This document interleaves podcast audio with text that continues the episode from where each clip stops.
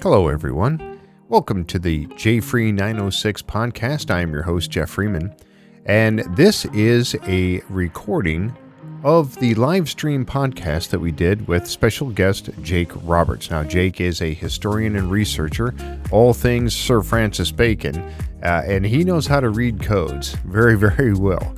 Uh, so sit back and enjoy this couple of hours with Jake Roberts.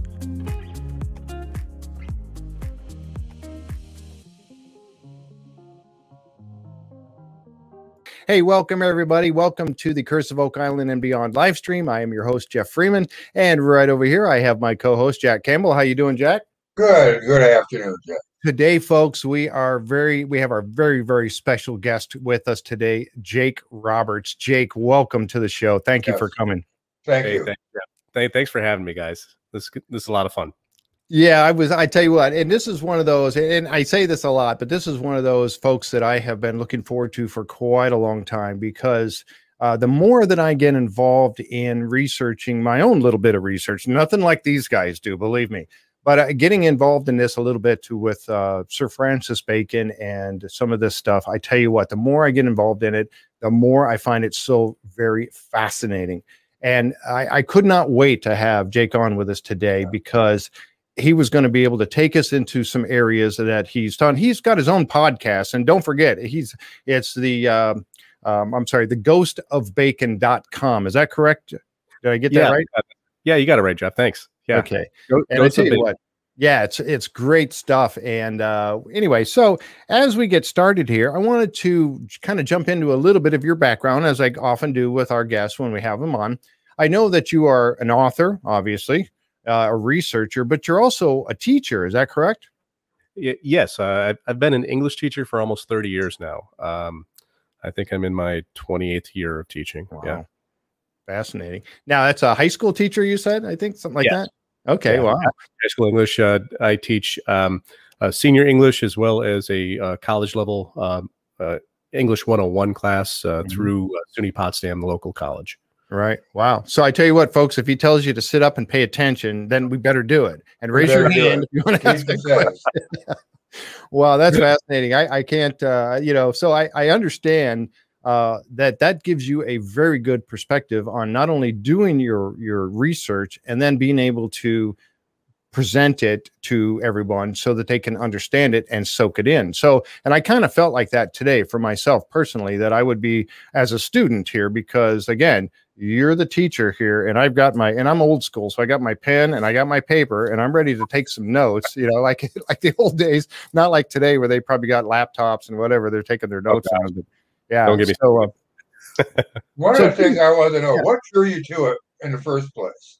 Yeah that was actually a question from Sherry Dugan. Uh, she wanted to know that. She asked about uh, uh how did you get interested in this and why Sir Francis Bacon you know, it's such a, a, big question, really, because I mean, I've been a fan of the show, The Curse of Oak Island, since it began, mm-hmm. simply because I, am a student of symbolism as an English teacher, obviously, um, and I've always been uh, really fascinated with the uh, Bacon Shakespeare connection. Again, as an English teacher, I, I, I love Shakespeare, and so but watching the show, I, I and I'm, you know, uh, I have to, you know, be perfectly candid here. Uh, I was always a bit skeptical about what was on Oak Island. Um, I'm not a skeptic uh, because that's someone who usually just dismisses mm-hmm. whatever evidence is there for whatever they want to believe. Um, that's at least that's been my experience. But I was skeptical because I wanted to see, well, actually, like um, Marty Lagina, you know, he wanted Marty, to see, yeah. he wanted to see scientific evidence. So did I. Um, yeah, I want to see it. And so uh, season six, that that happened. Uh, suddenly, you know, they had the dendrochronology of of uh, the U-shaped structure in, in Smith's Cove, and and I thought, wow, okay, uh, that that's really interesting. Something significant happened there. Uh, then, of course, you know the uh, the lead cross, of course, is another a really uh, huge piece of evidence yep. um, that, that, was hard. It's right there, and you can hold it in your hand, or they can hold it in their hand. Mm-hmm. Um, yeah. So those kinds of things suddenly kind of really piqued my interest. And then when my um, my good friend Chris Dona was on the show, and he mentioned um, the Royal Arch. Now, he when he was talking about the Royal Arch, he was talking about uh, astronomically speaking. the Royal Arch in the sky. But when he said that, my ears perked up because I, I felt that um, what I saw happening on Oak Island had to do with what's called the Royal Arch degree of Freemasonry. And so I emailed him because, you know, we, we work together, we're friends. Mm-hmm. And I said, Hey, you just said this on the show. Um, here's what I think has been going on. And he says, Really? Or the way Chris says it, he's like, Really? Is the way he always um, and he says, Well, you should really write that up and, and send that in. You know, I said, Wow, for what it's worth, I'm sure they already know this, you know, and, you know, it, it was that kind of a thing. So I, I wrote it up and I sent it in. And, um, and then I started really looking into it more in depth. Um, and then uh, Chris contacted me, and Chris Morford um, uh, had emailed me, mm-hmm. and they were looking at Shakespeare, what's called Shakespeare's plaque. You know, the, the plaque on Shakespeare's funerary monument in Stratford upon Avon in Holy Trinity Church. And they said, well, you know, we're looking at steganography, uh, uh, the, basically the geometry of how letters line up on it and finding Bacon's name, you know, encrypted in it and that kind of a thing. And I, and I thought that was really cool. And I've always been a fan of uh, Peter Amundsen's work. Yep. Uh, he did with, you know, uh, the plaque and uh, Shakespeare and how he associated it with Oak Island. Mm-hmm. And so I, I decided I, I would take a look at it. And when I did, what happened was uh, the very first thing I noticed was uh, all of the conjoined characters, the letters that are uh, uh there's an ME that's all one character. There's an NT right next to it, and and of course the the TH, which is actually a double or triple tau symbol, uh, as it turns out. Um, and so I saw all these conjoined characters, and in my mind, I said, well, that's obviously a transposition cipher. Um, and what that means uh, is that the letters just need to be rearranged according to whatever the keys happen to be. And it will create an algorithm that will rearrange the characters and produce messages. And so that was the approach I took. Uh, you know, I, I, didn't take the whole idea of uh, using geometry to align all of the different characters. Instead, I I said, well, I think I know what the keys are. And as it turns out, I was right. and so uh, it, it, the algorithm started producing uh, very obvious uh, messages that were from Francis Bacon and uh, the Rosicrucians, uh, the Rosa, Fra Rosy Cross. And yep. so uh, from that point on, I was I was sucked in and started tumbling down the rabbit hole. And when I shared this information um, with the guys on Island, on Oak Island, um, it was funny. I didn't even know if anyone had read it.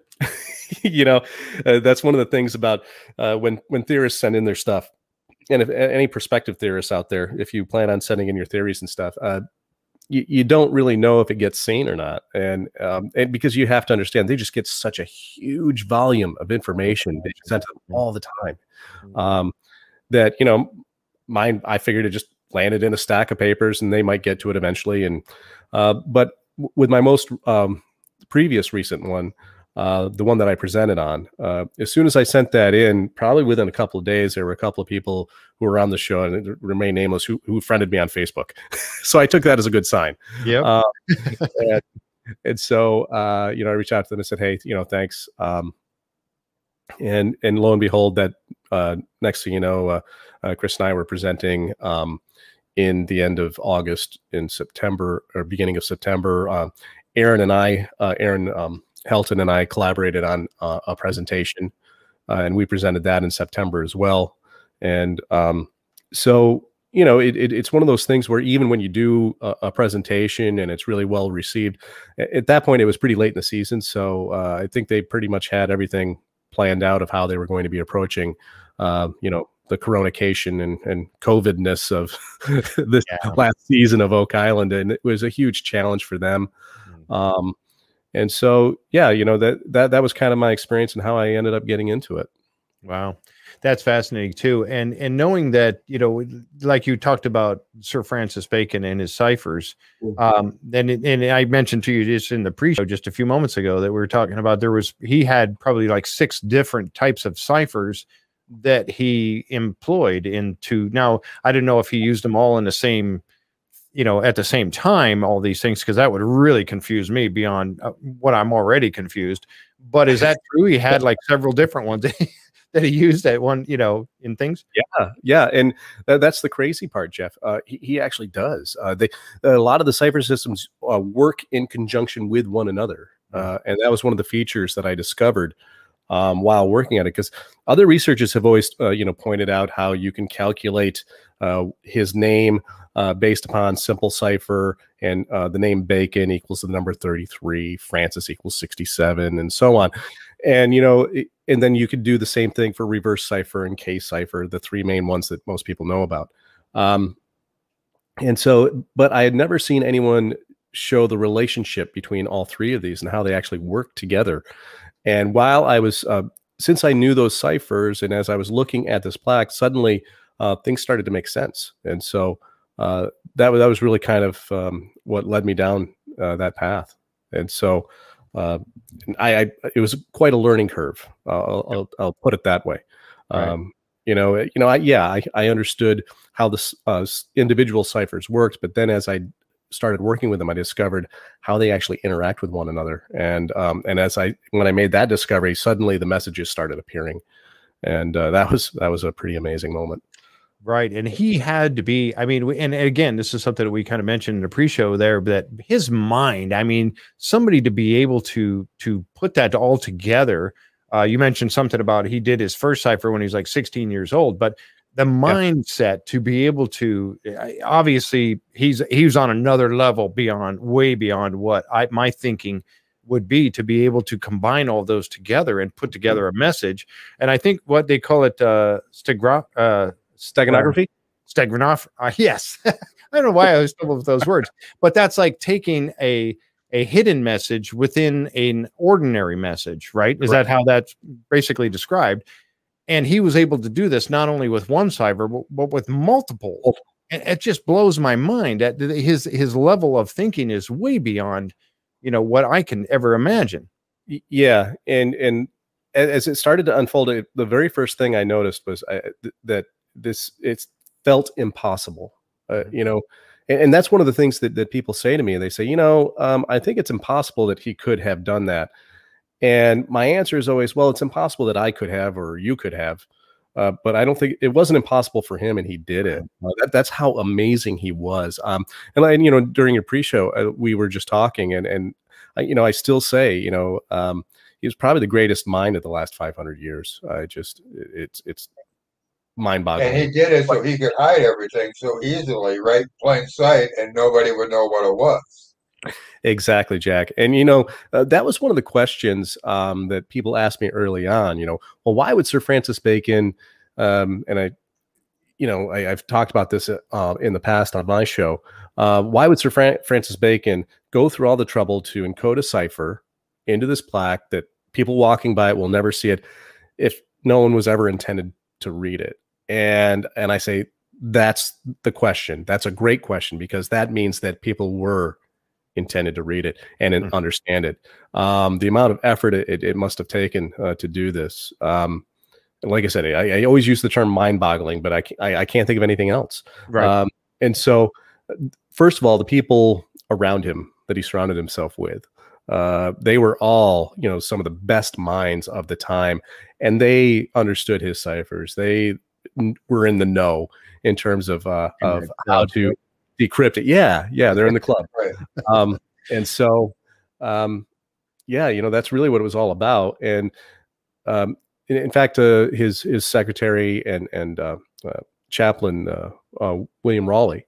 Uh, in in Manus Verulam there was a series of 32 verses lamenting Bacon's death. I think it was a, I, I believe it was a philosophical death.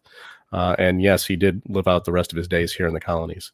Um, and so he states that, you know, in some future date, uh, someone would be able to unravel uh, the, the depth and breadth of who Sir Francis Bacon really was. And um, I, I think that this plaque was a big part of that.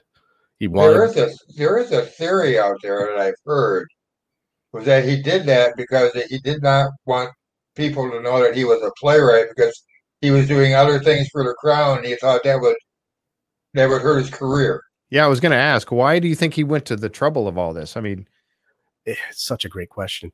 Uh, that, that that's a big part of it, Jack. You know, um, yeah, and, and, it's funny because, um, well, uh, Anthony Bacon and Francis were hanging around with that uh, theater crowd at the time, and Lady Anne uh, didn't approve of it very much, and she wanted to know why they were wasting their time doing that.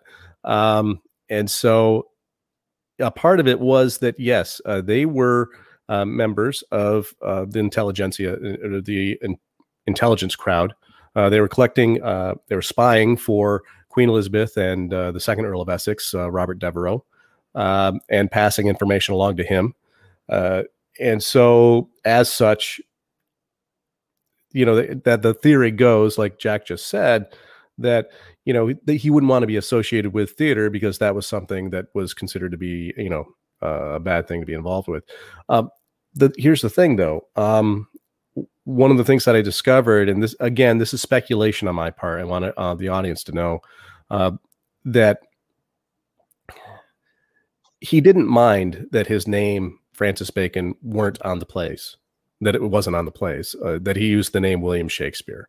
Uh, the ciphertext explicitly state that yes, he used the name, uh, and it, it, the word is uh, was in Latin for the term legal name uh, of William Shakespeare, and that he even states that he was inspired by um, the AA symbol, which is uh, Apollo and Athena as the spear shakers, and it says not you, Will. So he was saying he was telling the actor Will Shakespeare that he was not the inspiration for the name, but Athena and Apollo were.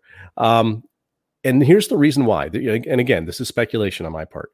Uh, Sir Francis Bacon was not his real name. Uh, it wasn't his real identity. Uh, he was living with adopted parents. Uh, and that's another one of the messages of the ciphertext, uh, where he explicitly states who his real mother and father were. And then he was placed in the care of well, uh, the keeper of the seal for Queen Elizabeth I, um, and, and, her best friend, Lady Anne Bacon. I mean, it makes perfect sense. Wow. So, so that so, would be that would be his. Then that would be his. You know, in and I was going to get to that too. Is that in uh, when you go out to um, uh, the ghost of bacon.com and you read that a little bit right at the very beginning that's one of the questions or one of the things that you state there what if the um, you're talking about his parents. Uh, what if the document also included the secret uh, Sir Francis Bacon's true parents and their names uh, of some of his aliases? So, or in the name of yeah. some of his aliases. So that's that's who his well, who were exactly who do you, who are you saying his parents were? Oh, well, well, should I drag it out for Linda a little bit longer to just report yeah, uh, you wouldn't tell me. She, was, she was, I just, you just said it on your show the other day, and I that's I know it's a myth. No, um, yeah, yeah, and again, you know, um, as I say this, you know, this is something that you know Bacon researchers uh, really don't like because there's something out there called the Prince Tudor theory, mm. the idea that Sir Francis Bacon was actually Elizabeth I's secret son, mm. and that you know that's why he hid this uh, the the idea that you know he had uh, written the works of William Shakespeare and and so on. Uh, and the fact of the matter is, um, he explicitly states that he is not, but he does say who is, and that and Robert Devereux, the second Earl of Essex, was Elizabeth's son. Uh, that's one of the messages directly from the ciphertext, uh, which in and of itself, that should please a lot of the Prince Tudor, Tudor theorists because even though they were right about Robert Devereux, they were they were wrong about Francis Bacon. His parents, however, um, were no less uh, auspicious uh, in the fact that uh, he actually had um, the heritage that would allowed him. The, the first message that came up when I was de- decrypting it states explicitly that he had basically the right to two different thrones uh, in two different countries, and he passed on holiday was the way he finished that that statement. Hmm. So that could only mean one thing in my mind. And as I continued to decipher, and suddenly the names came out, he was the son of Mary Queen of Scots and Francis II. Now, there are a lot of reasons, historically speaking, that people say that this can't be true. However, um, uh, the, the reasons given are, are not necessarily factually accurate. And so um, there's one tradition out there where uh, it was stated that uh, Francis II could not have fathered children because his testicles hadn't dropped. Uh, you know, which as a young king, this sounds more like um, a disparaging comment from his jealous uncles um, than it does a, a, a medical diagnosis. And I, I don't really know uh, anywhere uh, uh, or a kingdom where someone would have made such a disparaging comment, unless, of course, he had died, which he had. Um, and yet the timeline fits perfectly. Um, you know, uh, Mary would have left uh, uh, left France when Francis was just over six months old. Now she had to negotiate. She was negotiate. She had to negotiate to come back to the islands, uh, Scotland and England, and, and, and Ireland. So um, she had to negotiate with Elizabeth I. Now, think about this for a moment here you have um, Catherine de' Medici, Francis II's mother, Francis Bacon's grandmother, um, who never liked Mary uh, for Francis. Uh, she despised her. And now all of a sudden, here's Mary, Queen of Scots, the Queen Regent of France, and her baby. So suddenly, Mary would have been thrust in the position that that Catherine de' Medici had held for multiple years at that point. Now, anyone who knows anything about Catherine de' Medici and how ruthless she was uh, is not going to think for one second that she's going to say, "Oh, there's Francis III, my little grandchild." Oh, no, no, no. And she's not going to step down and let someone she despises take over the position she's enjoyed for so long. So all of it logically makes sense as well. Um, and so uh, Amyas Paulet and uh, I believe it's Nicholas Throckmorton uh, were involved in the negotiations with Elizabeth uh, the First uh, and Mary. And so, um, what would have happened there? Suddenly, you have uh, Mary Queen of Scots returning with an heir, something that Elizabeth I does not have and will not have.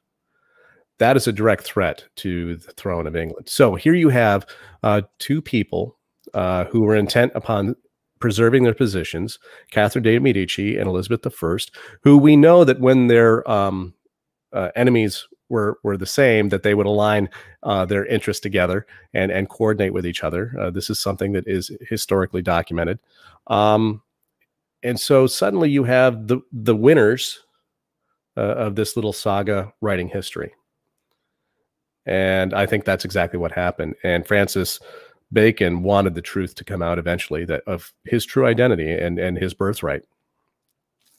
Wow. So you know, in in saying a little bit about you know Shakespeare, you had mentioned that uh, his name and it was pronounced a little bit different. Uh, and it, was he a he was a state was he an actor a stage actor that that was? Yes uh, there, there was a Willem Shakespeare um, who was a stage actor. Uh, he uh, tried to at one point uh, corner the market in barley and kind of got in trouble for that. Uh, he was um, for all intents and purposes uh, most people have have shown that you know, he was basically illiterate and could barely sign his name. Uh, so he definitely did not have the education or access to uh, uh, what you would call court intrigues and uh, decorum and all of those kinds of things that that the person who wrote the plays of Shakespeare needed to understand and know. And Francis the Bacon, Francis Bacon, as the uh, unknown Dauphin of France and and uh, Prince of Scotland and England, definitely would have been well versed in all of those things. Right. And I was kind of thinking to myself about, you know, um, William Shakespeare that I mean, I, I, I had assumed, and again, this is just an assumption based upon my ignorance of the man, but that he would have been in more of these. Uh, he would have been in circles. He would have been somebody that would have been known in circles, and they would have been talking to him about, oh, you know, your writings and this and that. If that was, I mean, how does that play into this? It, it, exactly. There, there's there is none of that evidence is really there, and yet you have contemporaries like uh, uh, uh, Ben Jonson, for mm-hmm. example, who was very close friends with Francis Bacon and even lived in his home for some time.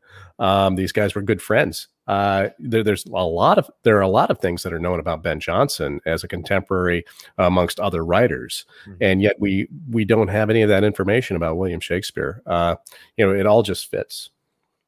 Was he? Was there now? And also, there's there's been talk uh, that I've heard, and again, I, this is based on my ignorance here. These questions, but was there? There's been talk that there may have been more than just Sir Francis Bacon that was doing writings using the name William Shakespeare. What what what does your research research show about yeah.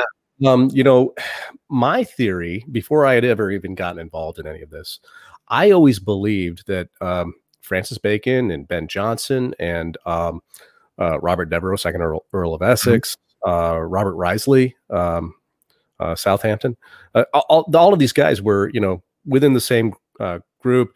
And mm-hmm. I really believed that what they were doing was uh, writing plays in what's called in the round. And the way that works is that you have the real playwright sitting there and you get the actors up on stage and say, okay, guys, here's the situation. Improv it, act it out, and do some improv. And what you we're going to do is we're going to write down all the good bits. And then when when you guys you know have all the good bits in there, and then what we're going to do is later on is shape it and and have it turn it into the poetry that we know today. I always believe that that's the way it works because you can produce a lot of a high volume of of um, plays in a mm. short amount of time by by using that method. And and who's to say that they didn't do some of that? Um, but yeah. Yeah. you know, um, and that was always my belief that you know. Uh, uh, Bacon, Jonson, probably Anthony Bacon, all those guys were, you know, involved. That's what I thought. Uh, but as I did this research, you know, uh, Bacon explicitly first of all, there there is no question whatsoever that Bacon was responsible for the creation of that plaque, and that as the ciphertexts unfold in it, that he is the one who is sending these messages. Um, that's unequivocal. Uh, and he states explicitly that he used the name William Shakespeare and and he, and he does it in two completely different ways. Now, uh, Jeff, Jack, uh, th- this is the cool part of of the cipher system on this plaque, is that it has multiple um, transposition ciphers. Okay, uh, where you have multiple keys, uh, five different keys that will rearrange these characters in a completely new order each time. Okay, mm-hmm. and and in completely separate incarnations, you see the same messages or different messages about the same exact theme coming up. Mm-hmm. So one, uh, you know, key 32 produces the messages. Yes, I or key eight of key 32 says, I use the name William Shakespeare. Um, you know, and uh, and then in uh, a different key uh, of a five of, of 38, it says, um, I use I was inspired for the name Shakespeare because of a a not you will. You know, so these messages keep coming up from completely different angles. And so in that sense they they they repeat and um and it, it seems as though they they you know uh it can't be coincidence at that point. There's no it's not possible. Right. As i keep trying to emphasize it in so many different ways just to be very clear i am the man i am the man that does yeah, this exactly exactly yeah jack yeah and i think that was a you know a part of it too you know if if someone uh looked at the plaque and said oh i bet I bet I can use the number 32 to rearrange these. And they're going to get one set of messages, right? Uh, that says that, you know, that message in a different form. And then someone else says, oh, I see how to use this key over here. Um, and then they use uh, use it and also they get a different set of messages, but with similar ideas. Um, one, and again, the main uh, message from beginning to end in, in every single one of these uh, transposition ciphers was uh, the name of his parents over and over and over again. Wow. See, and that that locks it in right there. I mean, there's no other way you can look at it at that point. If all yeah. the keys lead to that same conclusion or the same answer, um, then you can't look at it any other way. Absolutely. And yeah. one of the things that you had mentioned earlier that really set with me, and I and I I really applaud you for this, was that many of the things that you found out with these ciphers, you said were not you were a little disappointed by the answers you got, or I don't know if that was the word you used, but you were surprised by the answers and maybe let down a little bit by the answers. And I like that because you were going into this with a completely open mind. You didn't have a predestined, oh, I wanted to say this. I want my ciphers to to lead me to this conclusion. You went oh, into an open mind. Explain that a little bit. I mean, that's really interesting. Yeah, you know, for me, that was, uh, you know, the the, the, the craziest part of this whole journey at this point, if I can use that cliche now, uh, so many people use that that term that oh they've been on a journey, but th- th- this is a, a, journey I've tumbled down a rabbit hole that I wasn't planning mm-hmm. on um, uh, getting into, and so yeah, at, at first you know I, have always been a fan of you know the Prince Tudor theory that I had mentioned earlier, the idea that you know he here he was the illegitimate son of Queen Elizabeth, or you know the the lower born son uh, mm-hmm. of uh, Robert Dudley, for example, um, and that you know that was what led to his life of of um, writing you know the plays in secret and all. I was really kind of hoping uh, to to see a message of that caliber. It, it, as far as having like a preconceived notion that was one of them. Uh, the other one that i had was i was really hoping i would find a message about oak island. Um, and so when those things didn't happen um, well, the Oak Island one did, but in a roundabout way, which was again another part of the story. Yeah, we'll get to that in a little bit. We'll yeah. Um, uh, but you know, yeah, you know, as I just I said, well, you know what, I'm not. There, there's no way to really force the process. Right. Do you know what I mean? You, you just have to um, follow the standard operating procedure that I and follow the rules um, that you know uh, cryptanalysts use, and and just look at the clues and and follow where they lead me. And that's what I did. And like I said, when I found out the message of um, you know Francis II and Mary Queen of Scots, I, I was dumbfounded. I was shocked. I was disappointed. I, I, guess you could use.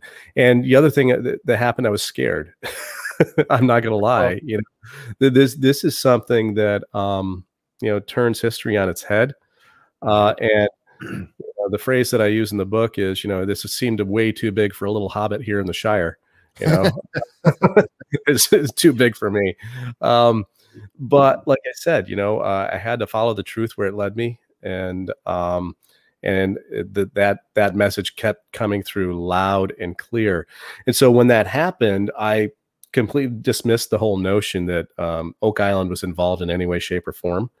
And as a result, I actually uh, one whole transposition cipher went um, basically un- undecoded, if you will, undecrypted, uh, because I had such a uh, at that point I had a disconfirmation bias in my head of I'm not going to look for anything for Oak Island, even though there was a context clue staring right at me, and I dismissed it because I felt that uh, the information was much much larger than this uh, well that tiny island in the North Atlantic, right? Mm-hmm. Yeah. One one of the things I wanted to ask you about was that I I read somewhere this thing was there for 400 years and nobody could figure it out what it said again, uh, yeah, we kind of talked about this during pre-show. It's such a great question, Jack.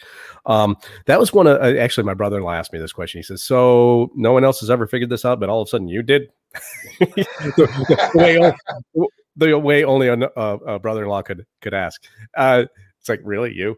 Um, but here's the thing: uh, I fully believe that other people have found the exact same messages I found, and um, one of the rules uh, uh, that are involved with uh, people who find themselves in what they believe are is uh, the fraternity of the Rosy Cross, for example, um, is when you suddenly discover uh, this, you know, secret uh, that you are under obligations to keep the secret, but you also have to celebrate it in a creative way. Mm-hmm. And um, that comes through in art. Uh, I believe in the works of Nicholas Poussin, for example. Oh, uh, fascinating. And, and, others. Yep. Um, but it also happens in literature. There were multiple um, uh, writers, uh, extremely famous writers, who, based upon the themes of their work, I believe, uh, full, fully understood uh, the background of the secret background of Francis Bacon and had unlocked the secrets of this plaque. And they would have been Alexander Dumas, who wrote uh, The Count of Monte Cristo and uh, The Man in the Iron Mask and other The Three Musketeers. Uh, he uh, also uh, Edgar Allan Poe was another one who definitely. Mm-hmm. Understood what was going on there. Um, Sir Walter Scott, who often wrote about uh, these romantic tales of the lost Dauphin and um, you know the, the the prince who had lost his his uh, uh, kingdoms and so on. I, I think all of these guys were definitely in the know, and they they used those creative outlets and their literature and and artwork to to express those ideas. So um, you know, and that's my take on it.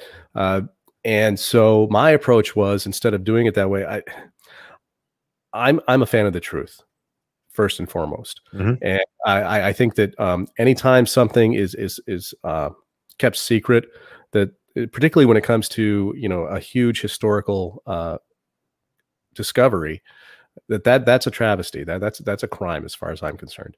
And I'm I'm reminded of of William Rawley's um, uh, statement at, at, the beginning of his his uh, opening of uh, that says to the reader of Manes Verulamiani, uh, the the collection of of verses about uh, basically eulogies uh, of Bacon's death, uh, where he says someday uh, someone will add to the fabric of of Bacon's true history, and I think that's what this is. Hmm. And um, so I, I, I felt I needed to be true to uh, the words of William Rawley, for sure. Yep, and I think that you know you had mentioned about you know this this group of people that kind of understood what he was doing. And I, I, and I and I tell you, sir, I think you're in that group as well. Um, you know, for you to be able to figure this stuff out. I mean, I know that's that's putting you up there, but it really, I mean, I could look at this all day long. And and and I invite if you have any of that that you'd like to show, because I, I know you've talked about it on on some of your um that you've some, done some of your live uh, presentations that you've done. Um, sure. You know, and and folks, I tell you, really, you if you haven't gone out and seen those, um, I think are they available on on just on your um, the ghost of the ghost of bacon on the website, or are they available on your YouTube or I'm sorry, your Facebook page? The, the yeah, they're, they're available um, on all of those media, uh, Jeff. I um, the ghosts of bacon.com. Uh, I have uh, a gallery of, of all of my presentations there. Um, I also uh, my my YouTube channel, which is Ghosts of Bacon, and and um, same thing with my Facebook group. So they're available in each of those those places. So you can right. find and, and, folks, I tell you, really, if you haven't seen those, you really need to go check that out. If this kind of thing interests you, like it does me, uh, you really need to see that. And it's it's a great, great explanation on YouTube. Yeah, exactly.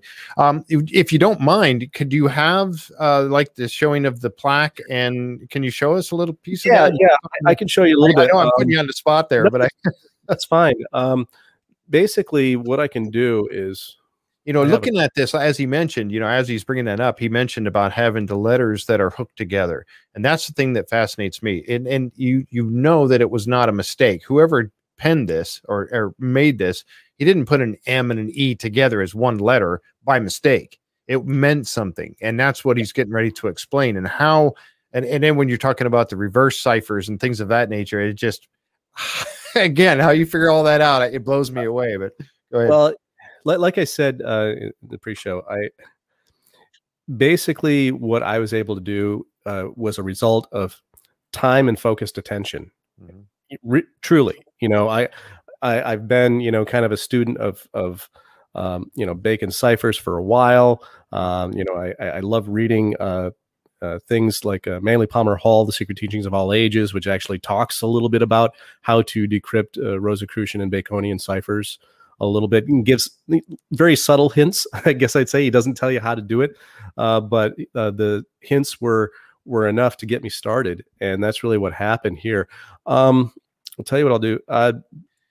Jeff, do you want to? You want me to show you the plaque itself first? Uh, and then go into explaining uh, however however you'd like to do it. Whatever is easiest for us uneducated like people and i'm not talking about all of you members. There's probably many of you that are, are way ahead oh, of me yeah. on this whole thing but uh, however yes, you really if you share it then i'll i'll have to uh, uh, you know let it you know you, once you share it then i have to approve it and then we can put it up. Sure. Okay. But, uh, yeah, this this stuff is fascinating, and like I said, there's probably a lot of you that understand this, uh, maybe way more than I do. Um, um, okay, so I can add the stream, and it's showing basically it's showing us. I think at the moment. Um, I don't know yep. if this. Okay. There uh, okay, there it is. There. Yep. All right. Perfect. So I'll, I'll just start with the message of the plaque, uh, Jeff. And okay. this is a, a, small image of the plaque here. Uh, this is what we're talking about today.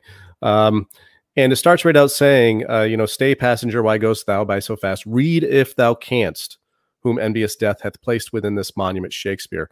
Um, and so this read if thou canst is a, is basically a call to adventure, if you will. It, it's telling you, hey, figure this out if you can. Um, if you can read this, you're going to know whose name is really in here. And that name is obviously Sir Francis Bacon, as I pointed out. But what I want to show you in the language itself of the plaque, it says, um, read if thou canst, whom envious death hath placed within this monument Shakespeare. Um, and the colon follows the name Shakespeare. I'll show you a, a larger version of this here in a moment. But what that means is that Shakespeare is the monument being talked about here in a symbolic sense. Okay. Um, Shakespeare is not the name that is in the monument. That's the that's the important part to remember because the colon follows the name. It should, if it was saying that uh, the name Shakespeare was in the monument, uh, well, then the uh, the colon would follow the mo- the word monument instead of Shakespeare. Right. So obviously Francis Bacon is the name that I found, and these conjoined and ligatured characters. I'm going to show you them here in a moment. This is what told me that there was a transposition cipher at work here, and I needed to figure out how to set up an algorithm uh, to rearrange all of the letters. And so, since Bacon's uh, simple reverse and uh, case ciphers are alphanumeric uh, ciphers, the transposition ciphers usually produce anagrams. And so that's actually what happened. And Jeff, yeah, you mentioned this early on that steganography is is the idea that you can hide messages in a surface text that would go unnoticed because it just looks like a a little poem here. You know, right. it looks like a little verse dedicated to Shakespeare, uh, but under the surface is actually you know those ciphers. And so, whenever in steganography, if you see errors or mistakes, those are always clues, uh, and they're usually in the area where you need to start looking. Um, and so, in some cases, you have some oddly shaped characters. Uh, sometimes you have misspellings. Uh, and in this case, there was a mistake in Shakespeare's age down here at the bottom. Um, it says that he died at 53 when he was actually 52. Now, I do know uh, before any historians out there howl at me, um, you know, some people interpret um, aetatis uh, as being in the year of. In other words, that he was in his 53rd year of life, even though he was 52. Um, I respectfully disagreed because this is a mistake in his age and mistakes are clues. And they actually, since it's a transposition cipher, they needed a three in that exact location instead of a two. And that's why it's there. So here's the close up of it. And here's uh, the 53 I was talking about here, mm-hmm. uh, the mistake. And here you'll notice um, this monument. Notice the this conjoined ME right here, mm-hmm. and then the NT next to it. Um, this is the 153rd letter or character on this whole plaque. There are 305 characters in total. Uh, and th- that counts um, all of these conjoined characters as one. Okay. So um, the reason why they're conjoined is they're supposed to be moved as one character when you use the transposition, when you set up the algorithm. And in order for the count to work correctly, they had to have be together. And so um, 153 uh, is actually a, a, simple cipher signature of the phrase "I, Sir Francis Bacon," and so um, and there he is, me. Um, and same thing here. You have these letters here. Uh, when you add them up in, in terms of how uh, each of these are numbered, uh, it ends up equaling 111, and that is the K cipher of Bacon. I'm going to go and show you what that means here in a moment. And so this basically spells out ITS, it's Bacon. Pretty funny. So I'm going to switch gears here quickly and show you. Um, we'll talk about all of the different kinds of uh, ciphers uh, used by Francis Bacon. And as you mentioned, Jeff, uh, there were, you know, basically six of them. First one is the bi- um, bilateral cipher. It's also called the biliteral cipher. Um, and this was the one that he created when he was 16 years old and it's wow. it's the um it's it's what our binary computer language is based upon so what he did was he would use two different fonts or typefaces and they would have subtle differences in them and here you see an image of the very first word on the plaque judicio and um, the way it works is he groups these letters in groups of five characters so these first five characters in judicio all the way up to c would actually, based upon the differences in them, would actually equal um, a, a, letter according to his key. Okay. And so uh, in this, there is a biliteral cipher here, even though the the, the typeface looks so crazy. Um, the differences uh, between them were actually pretty simple to figure out. I figured that it had to be far simpler uh, than it appeared, and it was. Um, and the difference is you see this I here at the beginning, how it's kind of curved and mm-hmm. misshapen. Yeah. Mm-hmm. Well, the key the key between noticing the difference between these two fonts is, is symmetry. And here you have the V, which is very straight, and you don't have any variation in the thickness. Okay, so the very you know uh, this symmetrical letters were the his his A alphabet, and the curved ones with the variations were the B alphabet. And so when you have a B A, and this was B A B, that letter is actually X in Oh, wow. his uh, cipher. And wh- what what's weird is, um, which you know, you never start out a word with the word with the letter X. Uh, but as I continued, it actually phonetically spelled out the word explain RC keys. So it was kind of Oh, cool. wow. Um, and it and what it was when most people would see the letter X as the first letter, they'd think, "Oh, I messed up. No, no words start with the letter X." But I just followed the process and kept going, and it revealed the message. It's kind of cool. Um, his simple reverse and case ciphers; these are alphanumerical uh, ciphers. This is where it- it's called a um, um, they call it a, a mathematical bijective function, which is a fancy word which sim- simply means that you substitute numbers for the letters in the Right. alphabet. Right. Yeah. And so simple is very well, it's not just a fancy word, uh, fancy name. It's simple where you assign uh, A to uh, as one and then Z is 24 because there are 24 letters in the Elizabethan cipher. Reverse is just the opposite of that where A is 24 and Z is one.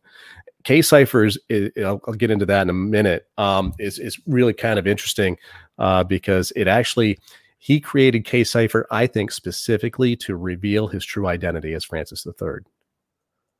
So I, I think it's just it blows my mind every time I think about it. Elizabethan short cipher is another one that he used. Uh, it's uh, another very simple form, and it was wasn't just one that he used, but a lot of people were using it. And lastly, is fourfold cipher, which is far more uh, complex than what I'm going to get into here today. But uh, this will definitely give you the basic idea of how it works. And like I said earlier, all of these uh, were actually used in conjunction with one another in order to uh, produce uh, ciphertext. So Um, the first thing that- people in the meantime. that, didn't wanna that also reveal. happens, Jack. well, see, that's just it. If, if someone um, wasn't, like you said, a member of the club, right? Uh, then they would look at it and just kind of roll their eyes and say, "Oh, there's nothing there," uh, Right. when in reality, uh, it, it's staring in the face. So there are very specific things that are sort of the keys of the fraternity of the Rosy Cross uh, and, and Bacon. Uh, there are signatures and, and numbers that keep coming up that when you see them in context this is the important thing is having a context. Uh, if you see the number 33 randomly somewhere you can't just assume oh francis bacon is is, is at work here. Um, there has to be a context for it. So uh, also you here you see the aa symbol. This is from a, a headpiece uh, of the first folio and here you see the a in light and then here's the a in shadow. Mhm. um, and that is uh, Apollo and Athena uh, being represented here, as well as uh, the symbolism of light and shadow. So whenever you see this, um, it's it's a signpost that says "see" or or "look at this," because it means that okay, you need to use your knowledge to look at what's being hidden here in the shadow. Um, another thing that ha- uh, occurs frequently, particularly in the ciphertext on the plaque, is using just the letter C to represent the word C. Uh, that was used quite a bit. Um, a famous uh, symbol here for the uh, Rosicrucians, Freemasons, as well as Bacon is the triple tau symbol. The initials TT stand for 33. But when we get into the fourfold cipher, uh, TTT, the triple tau, the value of that is actually 67, which is the cipher signature of the name Francis in simple cipher. This is how they all work together uh, interactingly, you know, show you what that looks like. So the letters RC itself or, and the numbers uh, 70, uh, 173, for example, uh, represent RC. Uh, his biliteral cipher, which I just talked about, um, the end of that message uh, after I, I finished it was one of the mottos of the RC was Lux si umbra, which I didn't know at the time, but uh, as, as I translated it from the Latin, it means light if shadow. So this is symbolic of, of Bacon's preferred uh, inductive reasoning, his form of logic that he used in his scientific method. All right, he, he was the creator of the scientific method. So he felt that you had to take in inductive reasoning, you take what you know and you apply it to what you don't know. So you light as a symbol of knowledge. Uh, you take your knowledge, and you, if you something is in shadow, you have to take what you know and how you understand it in order to figure out what is being on what is unknown. And that's really what's at work here. Uh, whenever we see these uh, signposts, that there's probably a cipher at work here. So my work with the Shakespeare's plaque, uh, like I said, I, I, just explained how I, I, I, as soon as I looked at it, I said, "Oh, this is a transposition cipher at work here," and as such, they produce acrostic anagrams. Now, um, the problem with anagrams is most people think that they're subjective. Uh, they're they're not subjective at all. Uh, you have to use a standard operating procedure and just follow the clues where they lead you, and uh, that's what I did. And I, I kind of explained that process early on in the show. Um, and like I already explained what a mathematic bijective function is, and this is where you just simply uh, assign numbers to letters of the alphabet. And, and, this function is definitely fulfilled by simple reverse and case ciphers, as you're going to see. Here's the, a famous acrostic um, in, uh, it's on page two of The Tempest, actually. And here you see F B A C O N. F. Bacon. Um, and this is one of the examples of what an acrostic is. It's when you have uh, letters that will actually spell something out in a pattern mm-hmm. Uh, in another text. And there were tons of these in the transpositions that I created. Uh, when I when I would use a key to create a transposition and reorganize letters, suddenly there were these kinds of acrostics popping out everywhere. And so that told me that I, I had selected the correct key and I, I was using the right process. Um, so the messages appeared in phonetic and those acrostics and anagrams, and as well as acrostic anagrams. Now, the acrostic anagrams where all of these letters were very conjoined with each other in a pattern, and they spelled out a word. So, um, using simple reverse and K ciphers is what uh, allowed me to understand what was really going on. Something else that um, I hadn't realized uh, that I discovered while I was doing this whole you know thing was that there is a substitution system between simple and reverse ciphers. And this is something it goes back thousands of years. It's called an atbash cipher and it goes back to the hebrew alphabet. And i'll explain how that works here in a moment. So using this in conjunction with what are called cipher signatures i'll show you here on the next couple of slides um, this is what indicates that francis bacon was the one behind all of this. And so the way a sig- signature works is you take say the name bacon and by adding up the values of each letter, uh, for example, bacon in simple cipher, you add up all the values of each of those letters and it equals the number 33. So the number 33 is a cipher signature of bacon in simple mm-hmm. cipher. Uh, same thing with Francis. It's 67 when you add up those letters. So 67 is the cipher signature of Francis. And what's really interesting is that in simple cipher, it's it's a octave relationship. It's it's a, a, a two to one relationship. You know, a 33 and 67 equaling 100. Uh, so his whole name, uh, Francis Bacon, equals 100. Pretty interesting. And hmm. so here you see these are the common signatures that most people are familiar with with Shakespeare.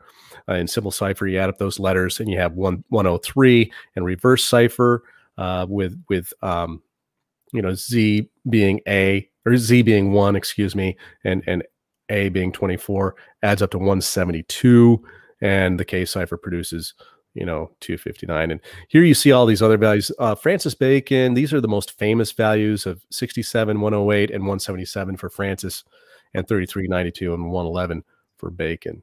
And then of course you know uh, these numbers become significant when we're dealing with uh, the fraternity of the Rosy Cross. All right.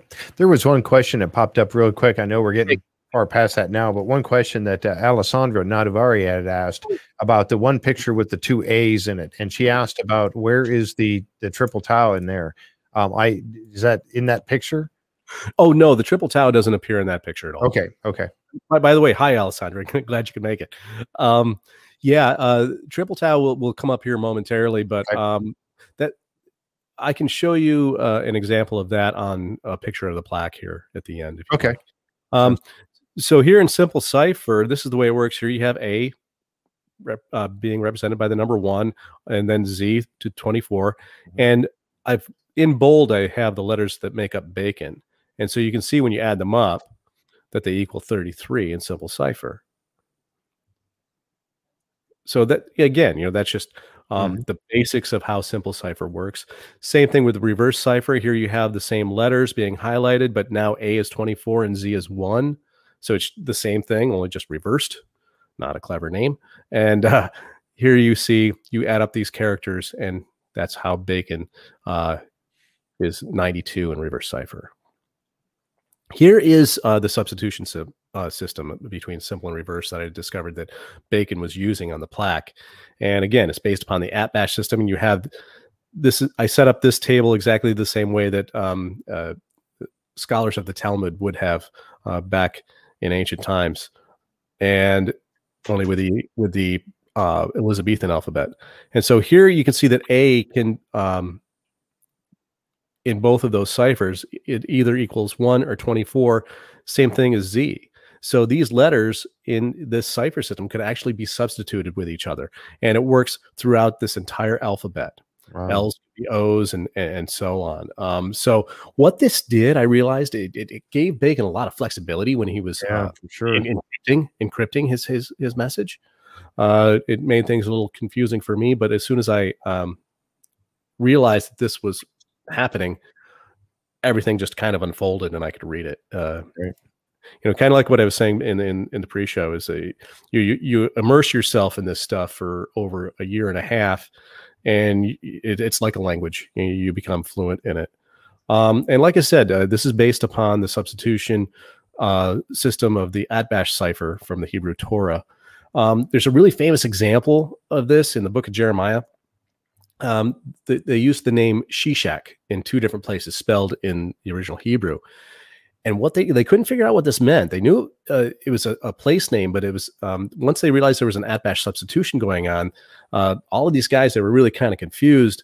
Once they figured that out, they realized it's a place name, and it actually named uh, Babel. Oh wow! Yeah, and so when they figured wow. this out, said, "Oh, this unlocks a bunch of uh, you know uh, mysteries that we had never uh, been able to understand before." And so once they realized that uh, this was a thing, and again, it goes back thousands of years, uh, and, and, so there's definitely um, a precedent for it. Uh, and since uh, Bacon used a lot of um, ancient Hebrew and um, a lot of the symbolism, for, for, example, of the tree of life symbol. Mm-hmm. Um, and uh, Kabbalah, um, you know, for the Rosicrucians, it made perfect sense that he would have used this as well. So, did case you ever, did you ever find that you, when you were working on this that you would just come to a blank and walk away from a half hour and then come back and go, "There it is." yeah, I mean, uh, Jack. Yeah, I know it sounds like a dumb question, but it's not. It's not a dumb question at all. I, that definitely happened multiple times. Um, and, and usually when I would walk away, it was to go to the fridge, crack open a beer. you know, like I need to take a break here. Yeah, um, exactly. But, but you're right. You know, it, it, it allowed me to kind of uh, clean out the cobwebs a little bit, come back with fresh eyes, and and see what was really there. And yeah, it suddenly I, I would look at it and I'd say, oh, geez, how did I miss that? And it, you know, so yeah, that was a big part of the process for sure. So, getting back K cipher, uh, this is the one that confuses people because A all of a sudden is 27 and it go it actually starts at K, the letter K at 10, which is the same as simple cipher, all right? And goes to Z to 24. But what Bacon did was he added the ampersand and the word et, which both mean and, um, as characters 25 and 26, and then A starts over again at 27. Now, my first uh, inclination was I suspected that he wanted the letter G uh, to be represented by the number 33, which is, you know, Bacon and Simple Cipher. And even though that works, and, and, and I think that is a part of it, um, I think there's more to it than just that.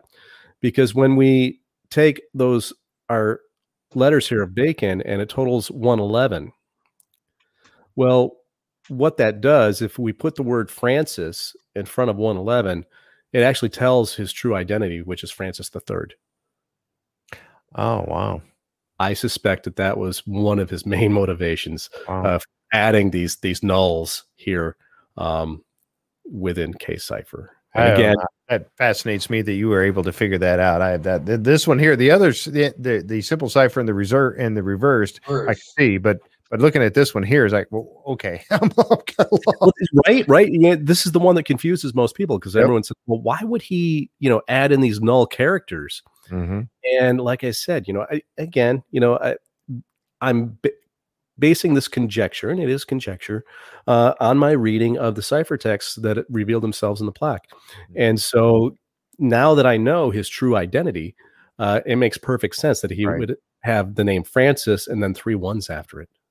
He was Francis the Third. Yep. Wow. So Elizabethan short cipher. Um, this is how that works. You take the alphabet and you simply write it in the table um, under the numbers one through nine. And basically, you have all of these letters share the same value. And so here, if we add Francis Bacon together, this is where we get the uh, the message of 55. Okay, this is where his his um. So basically, there are three uh, cipher uh, signatures 33 and then his secret one was 44 which is mm-hmm. actually um, uh, the simple uh, value in simple cipher of the word rex which is latin for king which is why it's a secret cipher along with a couple of other very good reasons uh, but that's the easiest one um, and then 55 here in elizabethan short cipher so 33 44 and 55 uh, were all being used by him so here's a picture of the fourfold cipher. It's the best that I could actually produce it here on the screen uh, for your viewers. Um, fourfold cipher, all it is, we take the simple cipher. If you remember, A is one and then Z is 24. Mm-hmm. And what you do is you string four of these end to end, and then you just continue the numbering. So A, but at the same time, you're uh, doubling, tripling, and quadrupling the letters. Here you see the fourfold is, is the end. In between here would be twofold, which would be AA equaling 24, right? And and then you have AAA, and then you have the quadruple A, which is 73, and the quadruple Z is 96. Um, and so what you could do is when you have a phrase or a name, suppose that has um, that has uh, you know the, the same letter appearing in it multiple times instead of totaling them using simple cipher reverse cipher instead you take those doubles or if you have three or four a's all in the same name all four of those instead of equaling the number four suddenly they equal 73 here. So that produces a whole different host of, of numbers and signatures. Uh, consequently i didn't include it on this image but um, in the triple fold um, aaa through zzz uh, the triple tau, the value in that is 67 for Francis.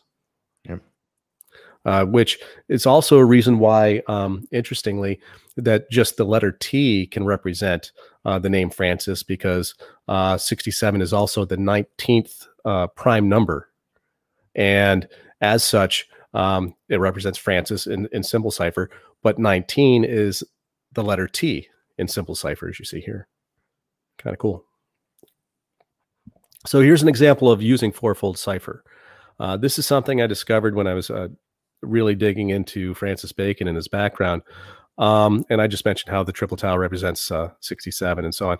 The quadruple T is 91 on that last screen, you'll notice. And that is actually Anthony in simple cipher. And so um, Francis and Anthony used to sign some of their letters to each other, TTT and, and quadruple T. Um, here you have um, a famous painter, artist, Nicholas Hilliard. He was famous for uh, painting the miniature of Sir Francis Bacon, as well as multiple miniatures of Elizabeth I, and everyone who is associated with the true secret identity of Francis Bacon. And when you look at the self portrait of Nicholas Hilliard and the miniature he did of Bacon, and you look at them side by side, you can tell they're the same person. Um, so Francis Bacon was an artist. And so here is a signature on one of his paintings that he did of his his wife. Uh, and here you can see that there are actually four A's in here. It was supposed to be an H with an N in it, but notice there's another N that goes backwards. Can you see that? Mm-hmm. Yep. All right. So it's supposed to stand for Nicholas Hilliard. Makes sense. But why is there another N going backwards? Well, it produces four A's. Here you have one A, right? And then you here you have the other A. And then they are also upside down too, where you have one A here and the other A here with a crossbar there. So there are four A's. So then just looking at this signature, we can say, well, okay, that equals 73. And with the H, what you actually have there, uh, H is often used, particularly in the um, in the ciphertext, as a double tau. So it can either equal um, 38 or in this case, because of TT in the fourfold uh, cipher, its value is 43. So this H is actually two T's with their stem conjoined. Wow. And then lastly, you have the forwards N and the backwards N. So we add all those up and it equals 153, which is the cipher signature of the, the name King Bacon in reverse cipher uh, along with uh, a few others as well, like I Sir Francis Bacon. But back when he was uh, did this particular portrait, uh, he hadn't been uh, knighted yet as Sir Francis Bacon. So I'm assuming he was working under the observation of, or basically telling people he was King Bacon. Mm-hmm. Um, you can also add in an X here, Right.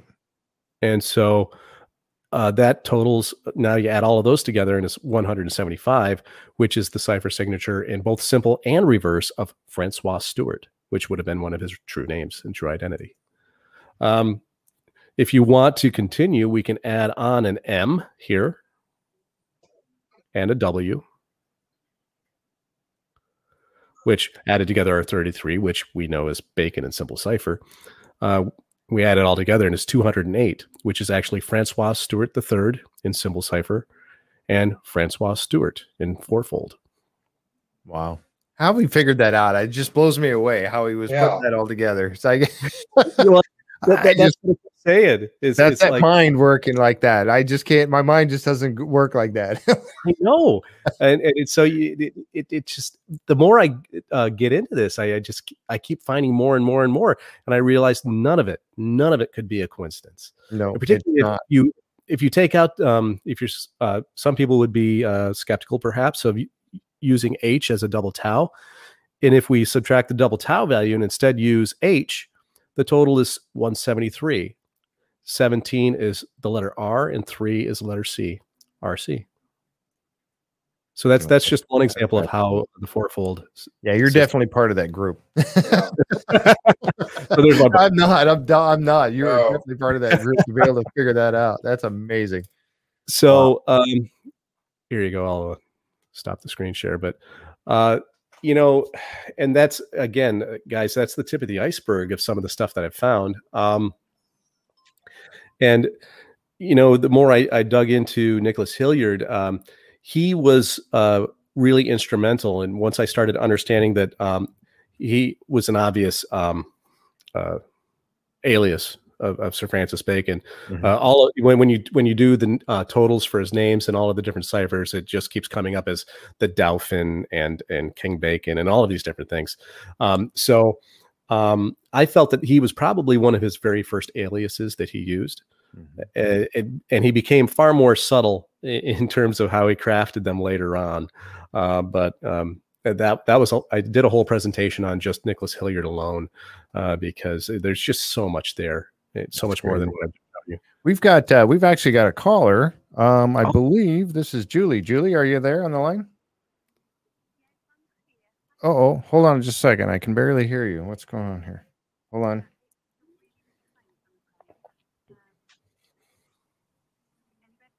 Uh, no. Let me see if it's on my end here. I'm gonna try to turn you up. All right, say something now. No, it's still coming through really quiet. Hold on a second. Um, So how many? Yeah, had what six aliases? Oh gosh, um, I've been able to unravel five at this point. Wow. Um, but there, there were far more than that. Uh, th- again, it's just the tip of the iceberg. A, a couple of them were are actually very famous people. So all right, I think I have it now. Julie, are you there? Yeah, I'm here. There we go. Can you hear me? This is this is Julie Clark. She called in. She's got some questions, and she had several. So I thought it might just be easier to have her call in to ask these questions for you. awesome! I love it. I hope I have answers. Hi, well, Julie. you've, you've answered quite a lot of them already. oh, good. Um, one of the things that um, did jump out at me is when you were going through all of the different cipher methods, but it, it sort of relates to a question I've got anyway, is whether you feel that Bacon was the man in his own right. Did he do? Did he? Is he responsible for everything, or does he have any um, like-minded friends? Is how I'd like to put it that are involved too. Because one of the codes you've used actually has a meaning for one of the other people. So, um, okay. for example, one of the leading um, candidates for Shakespeare, and I don't believe it was one person, I believe it was several, um, is um, the Earl of Oxford. And where you've got M and W together, um, that can represent 17 and 40, meaning the Earl of Oxford. So I wondered whether you had come across anybody involved in your travels. um, I, am I'm curious. Uh, they could be. Did you say that M and W could be 17 and 14? Sorry, the, the M is normally actually connected. Um, the M is 12 because it's a Hebrew mem. Right. Um, so it, it, comes out as, as, a 12, and then you add the 12 to a, a 5 normally, which is um, an E, to get your 17, 17 being the 17th Earl of Oxford, and 14 oh, okay. being his hit code for his name. His name was De Vere, so he used two V's. Two V's are yeah. 40. So he used both of those as code for his name. I get it. Okay, I I, I follow you now. Um, yeah, you know, um, that's one of the things that I've I've noticed throughout this all of this work, and it's such a great question. Uh, thanks for that, Julie. Uh, you know, when one of the big things I was kind of hoping I would find would be more information on uh, De Vere in particular, um, and and I, I, haven't found anything. Um, and I've always been of the, of the same mindset as you that uh, I always believed that it was more than just one person. Um, and yet, what I found uh, from these cipher texts is that uh, Bacon makes the statement that you know he used the name Shakespeare. Um, now, uh, that does not preclude that he didn't have help. Uh, he does. He doesn't say that he had help. Uh, but uh, I, I, would leave that open as a definite possibility. Um, and yeah, you know, a lot of the candidates of of who you know have, have been put uh, put out there as as being uh, possible examples of, of, candidates of Shakespeare. Uh, De Vere is one. Uh, I've even heard Robert Devereux and even Sir Walter Raleigh, whose name also comes up in the mm-hmm. cipher, by the way. Um, and so um, the only answer I can really give you is no, I, I didn't see anything with De Vere specifically. And uh, I, all I saw was um, that he explicitly states that he was the one who used the name Shakespeare. So uh, I, I hope that's a question, a answer to your question. I wish I could, I wish I had more. one, one of the theories that I'd actually thought um, of is that there's two layers. There appears to be more than one layer within Shakespeare. Mm, um, and that there were two layers in most of the coding, one relating to Bacon perhaps and one relating to De Vere. Because recently, very recently, Alexander Waugh has um, translated the, the same um, monument and it relates, it, he, he can pull out that De Vere is the key. So there are clear references to both of them. And I felt that the double A made the reference to two people, two sides to the same person. Um, so that um, rather than it just being one person specifically, it was actually the combination of the two coming together. And um, so Jonathan Bates, who is um, at Oxford University, who's a Shakespeare scholar, he definitely has sort of said that there is nothing else like Shakespeare. And is that the reason why? Because there's the two of them coming together rather than individually. I think that's a fascinating theory. Uh, I love it. Um, and it also reminds me of, of Peter Dawkins' work. Um, uh, are you familiar with that? Yeah. He, yeah, yeah, he has the uh, his his Gemini theory uh, of of Bacon and and Shakespeare, um, and basically throughout this whole process, I have suspected that there is more to that than just um, you know Bacon using the AA to represent himself and Shakespeare when Shakespeare was just one of of the aliases that that is encoded in the, in the ciphertexts. Um, and uh, going along with what you also said, uh, I can say 100% um, that there are multiple uh, layers to the ciphertext themselves. Uh, I've, I've uncovered them. Uh, so so I, I agree with you 100% um, that that that's definitely a possibility because it, it's not just a possibility it, it's it's real so um, thank you for that um, but uh, like i said uh, i would love to look at uh, the information you just mentioned because um, I, I, really really uh, like that the- whole theory simply because this this um, there is a twin component here uh, that I've been working on in the next book uh, that I've been um, basically uh, making notes on for my next project. I guess I'll put it that way. Uh, and that is definitely an aspect of it that I want to get into. So I, I would love for you to uh, um, uh, share more of that information with me if you could, because um, it, I, am seeing a lot of the same ideas because from what I've seen, I think that Bacon is the chap in the dark and De Vere is the chap in the light. Oh. I, you know, it, it's funny. Um, De Vere was not on my radar, but I had a different candidate for the one being in the light. Uh, okay. I, I, I, could say that much. Um, yeah, yeah, but I, I also uh, agree. I, I thought that Bacon was the one in the shadow for sure. Yeah, I agree with that. Right. So, so here's the, the, the nitty gritty question. Why okay. did Bacon choose Oak Island? Uh, it, well, I, I, don't think he chose it. I think it was chosen for him. Um, it's such a good question. Okay. Oak Island, um, as it turns out, um, and Jeff was, uh, we were talking about how we were going to kind of get into this eventually anyway. So this could mm-hmm. be the perfect segue for yeah, it. Good segue right uh, into it. Right into it. One of the um, ciphertexts, and then there were, um, there is an acrostic, uh, like I had just mentioned, in what is called Key 32 uh, that states explicitly um, Rosie Map Maker and it, and it goes in a counterclockwise position or a clockwise position. It spells out Rosie map, map maker, and so it really draw uh, obviously attracted my attention. And when I um, looked more closely, I discovered an acrostic anagram that spells out the name uh, Samuel de Champlain. So this indicates that uh, he was at least a member of the Rosy Cross. Now, um, what that does is that led me to a map that actually leads directly to Oak Island.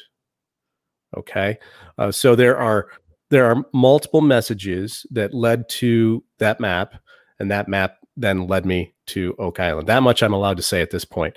Um, and so,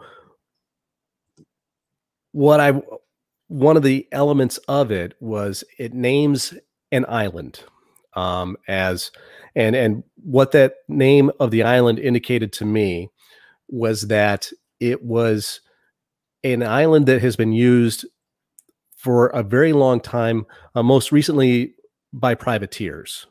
Okay, particularly uh, Danish privateers, but they would have been in used in association with also Francis Drake uh, when he was, you know, uh, attacking the Spanish, and, and uh, of course the Danes were helping him as well. Um, so all of these things interrelated indicated to me that that Oak Island his, was just a spit of an island that was used uh, from the times of of the Templars. That with mariners, experts who were uh, capable of pinpointing a part of the world from the other side of the world, okay, using three dimensional geometry, um, that they they were all in the know, okay, that okay, if you need a place to hide something, we have this out of the way little island that looks in, inconspicuous, and this is the one we use. Mm-hmm. Okay, um, and it, it, it, sounds sounds crazy, but if if I um, hadn't found this particular, um, well, these dots connected in that way, if that makes sense. I, I, wish I could tell you more, but it actually has to do with uh, a current theory that I'm that I have now um, uh, sent to the guys on Oak Island. So I, I can't get into it too much. Um, but but yeah, yeah, there there is there there is a way to co- to connect those dots if that's what you're asking. Okay, well, my last my last question before I leave you is keep coming. It's great. you think the treasure is? so, what, what what would Bacon's treasure be on Oak Island? Um. Well. Uh, again, that was a part of my presentation that I gave. Uh, oh, okay. um, yeah, I. Those NDAs do come, come into play, don't they? Yeah, the NDA uh, has has uh, my tongue tied here, but um, I, I, can say that yes, the ciphertexts do explicitly state uh, what he claims or what the ciphertexts claim uh, would be left there on Oak Island and how to find it. Um, and so it, that was the basis of my my presentation uh, last season, uh, last September. Okay. So yeah, I, I, I really wish I could share with you, share more with you, but um, I, I, I was able to put um, um all of that in my book as well. So in that in that form, I, I do have the information out there for anyone who's interested. Wow. Okay. Well, thanks thanks very much. I'm I'm going to continue to listen uh, thanks Great. very much. And thank bye, you, Julie. everybody. Take care. Yeah. Thank you for calling thank in. You. Appreciate it. Great questions. Great questions. Thanks, bye. Julie. That was really great. Yeah. I, and it's like, uh, once again, you know, we were talking earlier, Jeff, um, about what I was hoping I would discover versus what I did. Mm-hmm. And she, you know, she hit the nail on the head. Exactly what I was kind of hoping I would see is okay. I've always had the theory that they were wit- written in the round, and you know, who would have been involved. You know, are, am I going to find their names? And I didn't find any of them. there was another question that was asked. Um, let's see, uh, the awoken one uh, on over on the uh, YouTube side asked this question here. Uh, as interesting as it is, would Francis Bacon really have used such ciphers to code his messages, knowing that the other scholars of his time would have easily been able to decipher his messages? Oh, absolutely, yes. Un- unequivocally, awoken one, yes, he would have done that.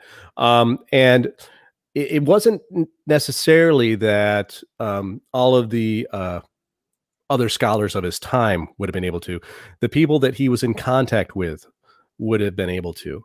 Um, and so, so yeah, he there, there's no doubt that he would have used all of these ciphers because um, in documented history, there there are records of him using all of them.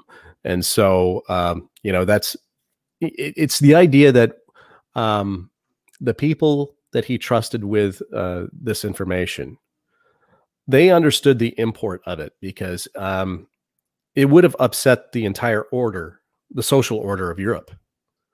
When suddenly you have uh, the heir to the French throne as well as the British throne, mm. um, that that throws everything sideways. And um, first and foremost, Bacon was a patriot, and he would not have done anything that would have uh, placed his country in turmoil or uh, any of those kinds of things. So, I mean, it, I, I, understand. I understand where the question's coming from, but uh, no, I, I, may have misspoke misspoken myself earlier. Maybe that's uh, what caused it. Um, that the idea of the scholars of his time. What I meant was his contemporaries with whom he was in continual contact with. You know, we're we're talking about. Um, you know, uh, the astronomers uh, in in Germany and, and France, Italy, and so on. A small select group that, in other words, that would know exactly what he was talking about. Oh yeah, yeah, one hundred percent. And and I, I think that um, many of them were um, were involved in uh, writing those uh, eulogies in Manes Verulamiani as well. One of the uh, one of the things, and it and it fascinates me because you know one I we, we didn't really put together initially that Sir Francis Bacon could have come over and been in uh, the New World or in Nova Scotia, and and I think that um, there may be some new light being shed on this that obviously you're working on. Yeah. Um, you know, and it was, and this was kind of shared with me with a viewer um, or a member of our group. Um, and she said that according to some historians, um, Sir Francis Bacon came uh, to the Newfoundland and possibly to the Nova Scotia area, um, and then since sailing into, um, I guess it's it's M I N A S Minas Minas Basin. Um, oh. Mm-hmm. And then it could have been a very short hop over to New Ross. It could have happened. Um, and and again, this is all just kind of conjecture, but um, you know, there as the Mi'kmaq people uh, talk about a you know, and the question was, is there a chance that the king that the natives encountered was Sir Francis Bacon? Um, and if he was looking to be, you said he was a, you know, he was a king, or he had that kingship was in his right, right? And and but he decided not to. Was it his decision? Do you think that to not be a king or to take that position? Well, I, over there, again, I think it's way more complicated than that. But um, in a sense, yes, Jeff. But I think that he, um, well, again, some of the ciphers. I know we're probably touching on that too much. no, no, no, no, it's fine. It's fine. Um, I'm finding a way around it. Um, basically, uh, to answer the initial question, could the king that the Micmac have, have met, could they have been Francis Bacon? Yes, I, I think so. Um, can I place uh, Sir Francis Bacon in New France? Yes. Um, and again, um, you know, this is something that uh, he was very explicit about in terms of, of those uh, messages in the ciphertext. And you also have to understand that since he had access to both France and England. Mm-hmm. Um, he had two different avenues uh, that he could use to uh, pursue his goal, which was, I think, to retire here in the colonies. And I, uh, my my work uh, indicates that that's exactly what he did. Uh, he experienced a philosophical death, um, you know, at the age of sixty five, and uh, lived out the remainder of his days actually in Canada. So wow. See, now that's that's that's fascinating because um you know and that's and that's the thing because we have you know as well as you well know already if you're familiar with alessandra nadudvari um and she has she has been on my show a couple times she's helped me with uh, co-hosting before um and she has a very fascinating piece of property uh in new ross and so you know that it, it, you know, and I'm and I'm thinking, man, it wouldn't if he was there, if he was in Nova Scotia, um, and around Oak Island, it's not that far away to New Ross, and knowing that there's a foundation there um, that is yet uncovered, uh, and also with the the town, the you know the um, the Charing, I think it's pronounced Charing Cross, uh, yes. the the part of the you know it it just I, I just wonder, you know, how is he or could he be connected to all of that? That's that's yeah, yeah. So I, I, I feel the same way about that. Um, I've always been fascinated with um, Alessandra's uh, property, mm-hmm. uh, and you know, uh, many of us uh, uh theorists and researchers have found indications that basically uh, point directly from Oak Island to the new Ross Castle. Mm-hmm. In, in, multiple ways, my own theory included. Um, and so, you know, basically the information contained in the messages of the ciphertext.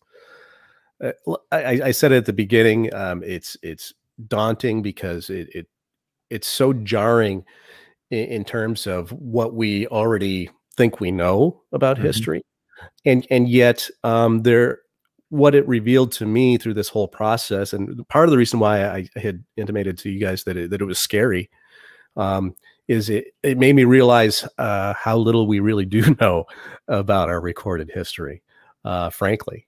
And so it, it's through these, um, you know, uh, examples of hidden writing uh, that suddenly uh, you you see these messages appear and announcements appear that are just so well they're so counterintuitive and and and seem impossible that um, you know I really hesitated to to include them in the book, but unfortunately I I had to. You know, like I said, I I followed the clues where they led me, and um, and when people actually read about how Bacon found himself here in the Americas, um, uh, it, I, I think they're going to be shocked, and it's it's one of those things where people, you know, I would preface it with, "Okay, listen, you're not going to believe this, but," and when I say you're not going to believe this, I mean you, are really not going to believe it. Um, it, it it doesn't seem possible, but yet that's what the message is stated. So I, I wish I could I wish I could share more. I know, I know. It's season nine, season nine.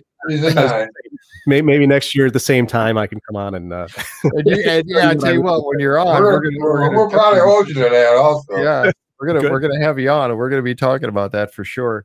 Um, um, you know, there's there's we were talking, and this is something that I kind of brought up, uh, you know, earlier. Um, you know, talking about the the Mason marks, and you know, those were very very interesting. Um, and I, I was just reading a reading a text here. Um,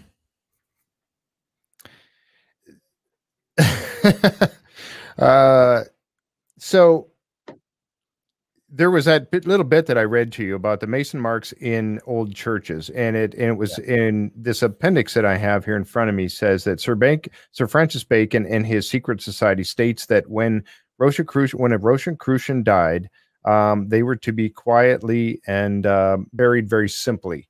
And there was not to be any kind of fanfare. There was maybe not even a tombstone.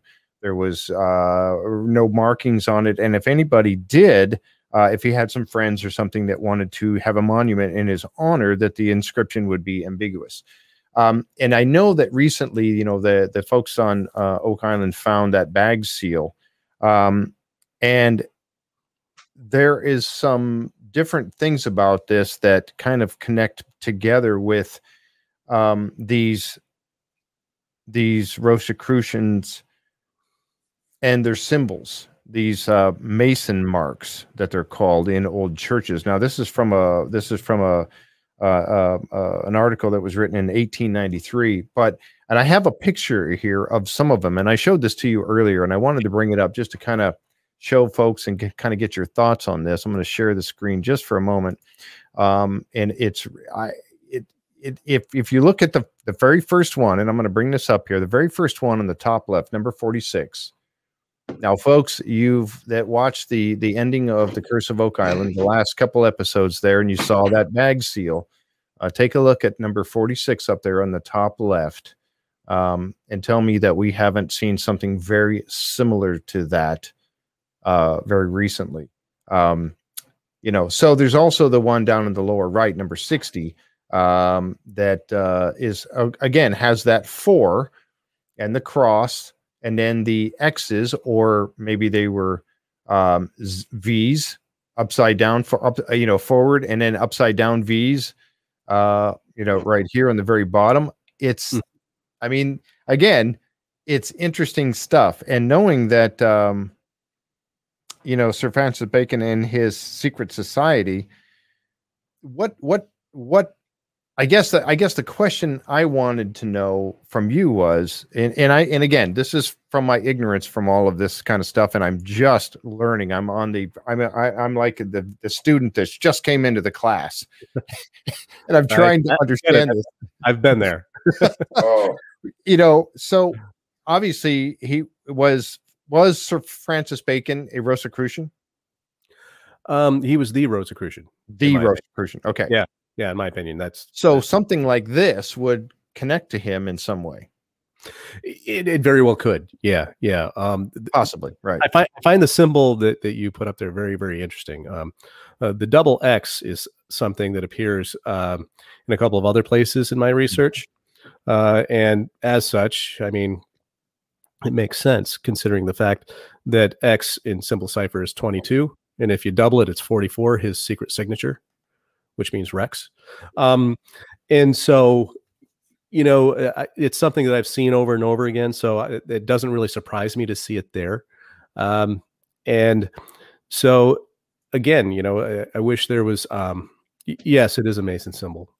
Uh, there, there was another um, um, message for the ciphertext that I did not include in my book. Um, and uh, I'm basically saving it for uh, probably the, uh, my next project. Uh, but there there seems to be an indication that uh, Bacon stated that uh, his uh, famous fraternity RC evolved into Freemasonry, and so um, and yeah, it, it, it, again a lot of the symbolism uh, is is being reused and repurposed, and yes, the double X is also uh, used in the Templar cipher. It is. additionally, you have um, the double X is also a stylized double cross uh, that was used, and it's where we get the term double cross today. Um, so yeah, it, it's it's all interconnected for sure. Yeah, and that's going to be interesting to see what uh, um, you know what comes of this. I, I cannot wait to find out. Uh, you know, and, and, again, I know we can't talk about it right now, but I tell you what, I cannot wait to find out what new research you have into this. This is going to be um, uh, very, very interesting. And I think that uh, one of the things that, and I've said this before on the show, um, that it is very important to me, and I know it is to Rick Lagina. He's talked about it many times to know the who, what, why, when, and where. That history that he is uncovering here, trying to uncover, and hopefully will uncover. Yeah, could change the history of North America. Our history books could get rewritten by all of this. Oh yeah, and and I, I, think in a lot of ways it already has, and it, mm-hmm. it is due to the show, The Curse of Oak Island. Um, right. You know, the, the idea of you know finding you know shoe leather that far underground, yes. or the, the idea of of there being you know the U-shaped structure, which I believe was uh, an original cofferdam. Mm-hmm. Right. Uh, you know, and the dates that they're and the dates that they're giving with it at the same time. You know, they're really zeroing in on a date. Mm-hmm. A- absolutely, absolutely, Jack. Yeah.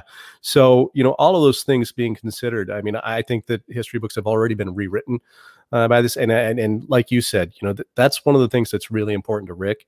It's really important to me now. Um, now that I'm involved in this, um, and so it's already happening, and I think that's if I'm able to just you know make one tiny contribution to that, uh, you know, someone could could you know do a bunch of research and um, you know. Uh, and suddenly all everything that I've discovered on the plaque could be just small potatoes by comparison, for all I know. Um, because you just don't know.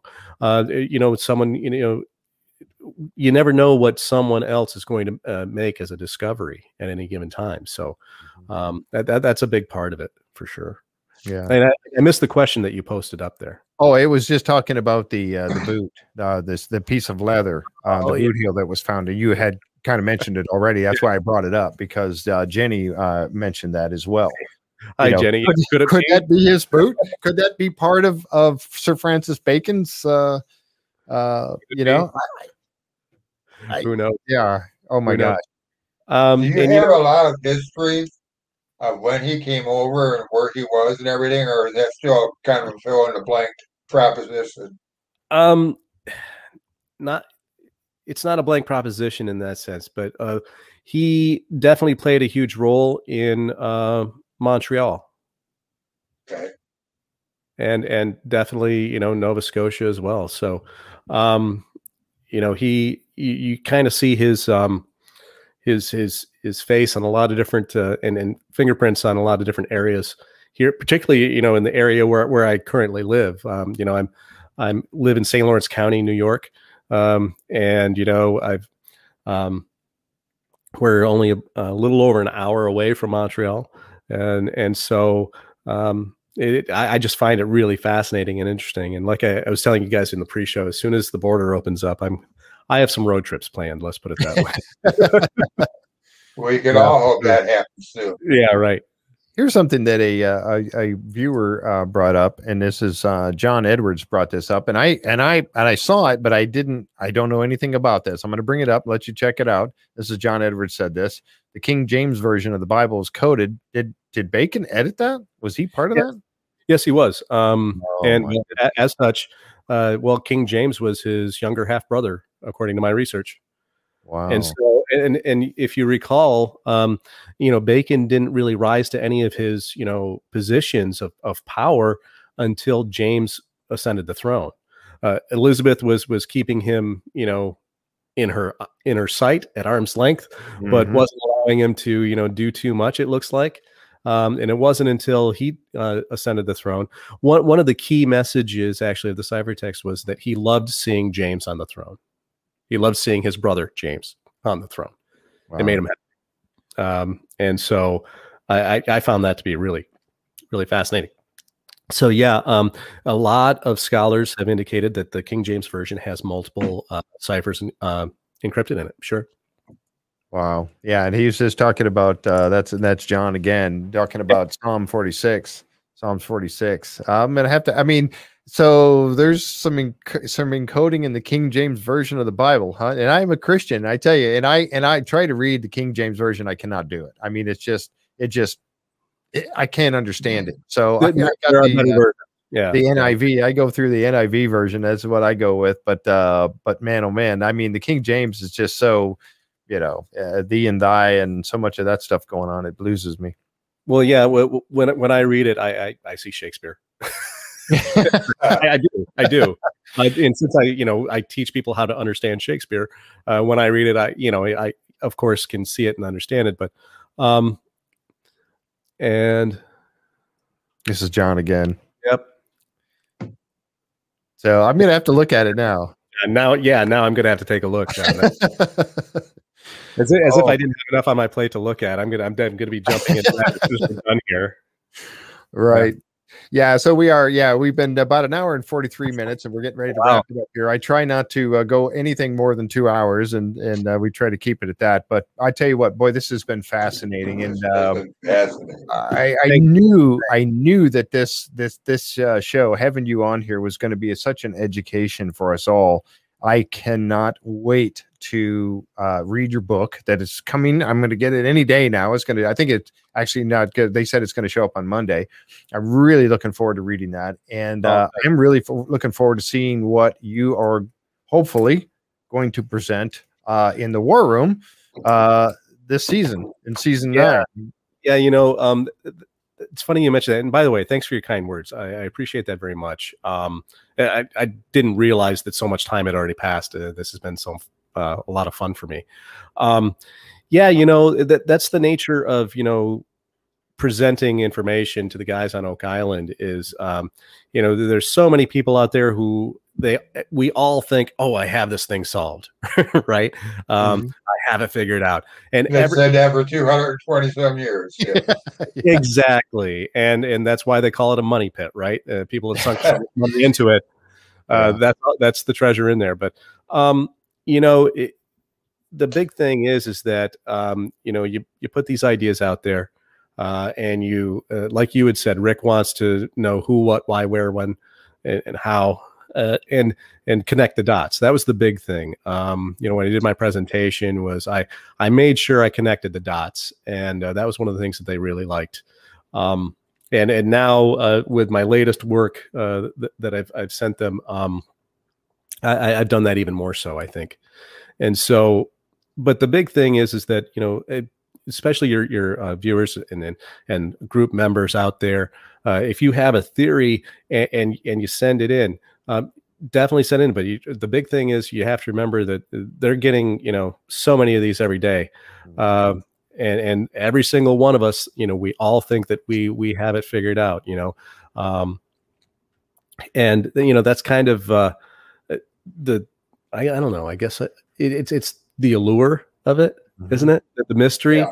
uh, but also, I mean, the real treasure there is um, a, a, different tea. It's a Tau. It's the truth, you know. And and you alluded to that earlier in terms of what we're kind of uncovering in terms of uh, how it's changing history, um, all of it. And so, you know, uh, if you're one of those uh, folks out there and you have a theory and you send it in, um, you know, keep at it you know, it, it's one of those things where, um, yeah, it, it's you know this kind of competitive thing, but but it's not competitive in a lot of ways because we we all kind of encourage each, each other, all of the theorists, um, and you know we pat each other on the back.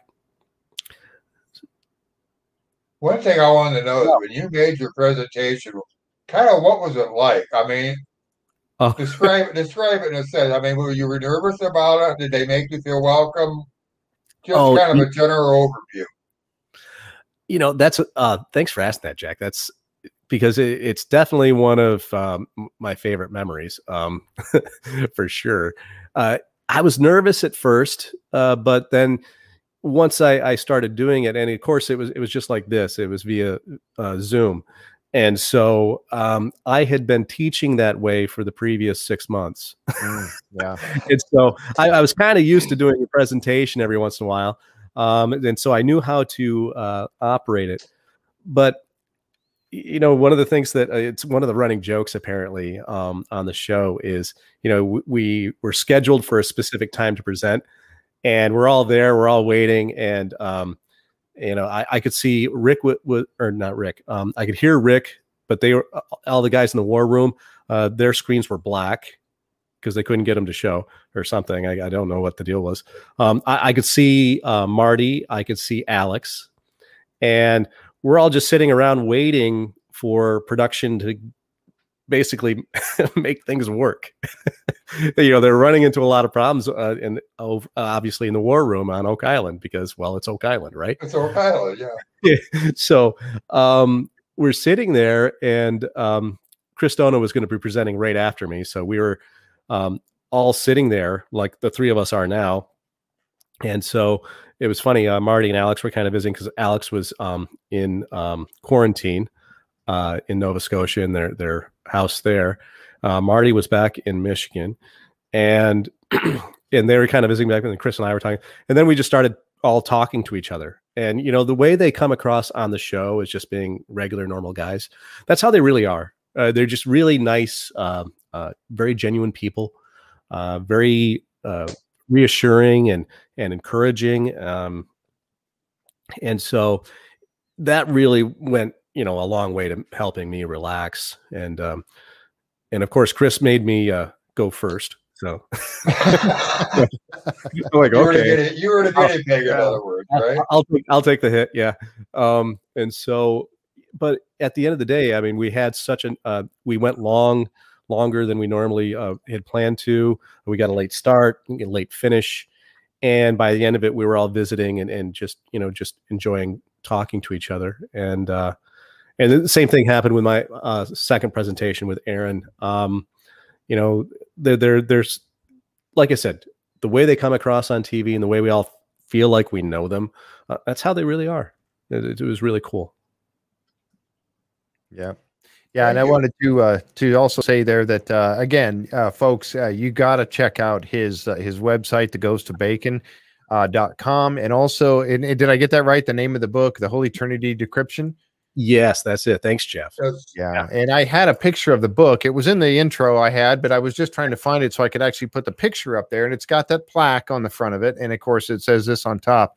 Uh, folks, check out that book. I got it on Amazon. I went right out to Amazon, found it just in a matter of moments. It was there and I ordered it. It's on its way.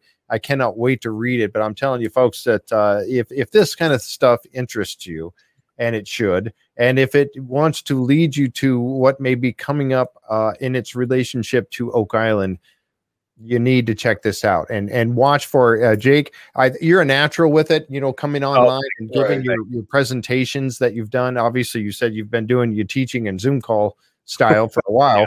yeah. um, but you know, watching you present uh, when I the the shows that I watched you, uh, given you know, going through what you were talking about earlier uh, showing us with the um, with your PowerPoint. Um, you do it very very well. It's very and it's and it's done in such a way that somebody that's uneducated like myself can understand. Right. Um, and but you got to pay attention. You can't drift off for a moment and be looking at, like I said, looking at that text. You got to be paying attention. Right. But your YouTube page is like that too, because I went through a couple of your presentations on there, and I really enjoyed them. Yep. Oh, thanks so much, guys. I, I appreciate your kind words very much. Um, yeah but you know, it, it a couple of things. Uh, hopefully, I, I, I had better be good at it because I teach people how to do it. First of all, but as as a caveat, you know, uh, be kind with the editing of my book because I, there are some things that I missed there. oh, okay, so, all right. but you know, I, I went through and uh, uh, after the fact, and I, have I've cleaned it up since then. So uh, it, it's in a much uh, cleaner form at this point. But like I said, Egg, I'm sure that there are things that we missed along the way. So Oh, so so you say that there's some of the original ones, the original uh, books out that have some Oh, so they might be worth some money then. Maybe, yeah. might be like that nickel that has the little, you know, you know, thing that's wrong on it. Yeah, yeah. yeah. See, penny, penny. Yeah. Um, so yeah, there are a few of those floating around, but uh, like I said, wow. made the changes. So wow, this has absolutely been fascinating, folks. I hope you've enjoyed this oh. as much as I have. I know Jack uh, has, and uh, oh, everybody. There's been Thank so many so comments. Yeah, Thank we you. really do if you get Thank a chance, you. I know there was there was a lot of comments, and and I I bring this up with all of the folks that I have on on the show, and I um in our Facebook group. Um, and I encourage folks that you are watching over on the YouTube side, we appreciate you very much. Click on that subscribe button for us if you would. But if you really want to see all that's happening on our Facebook group and the discussions that we have, you know, you can, you know, just come and ask to join, and then we'll check you out and bring you in, and you can join the group with us.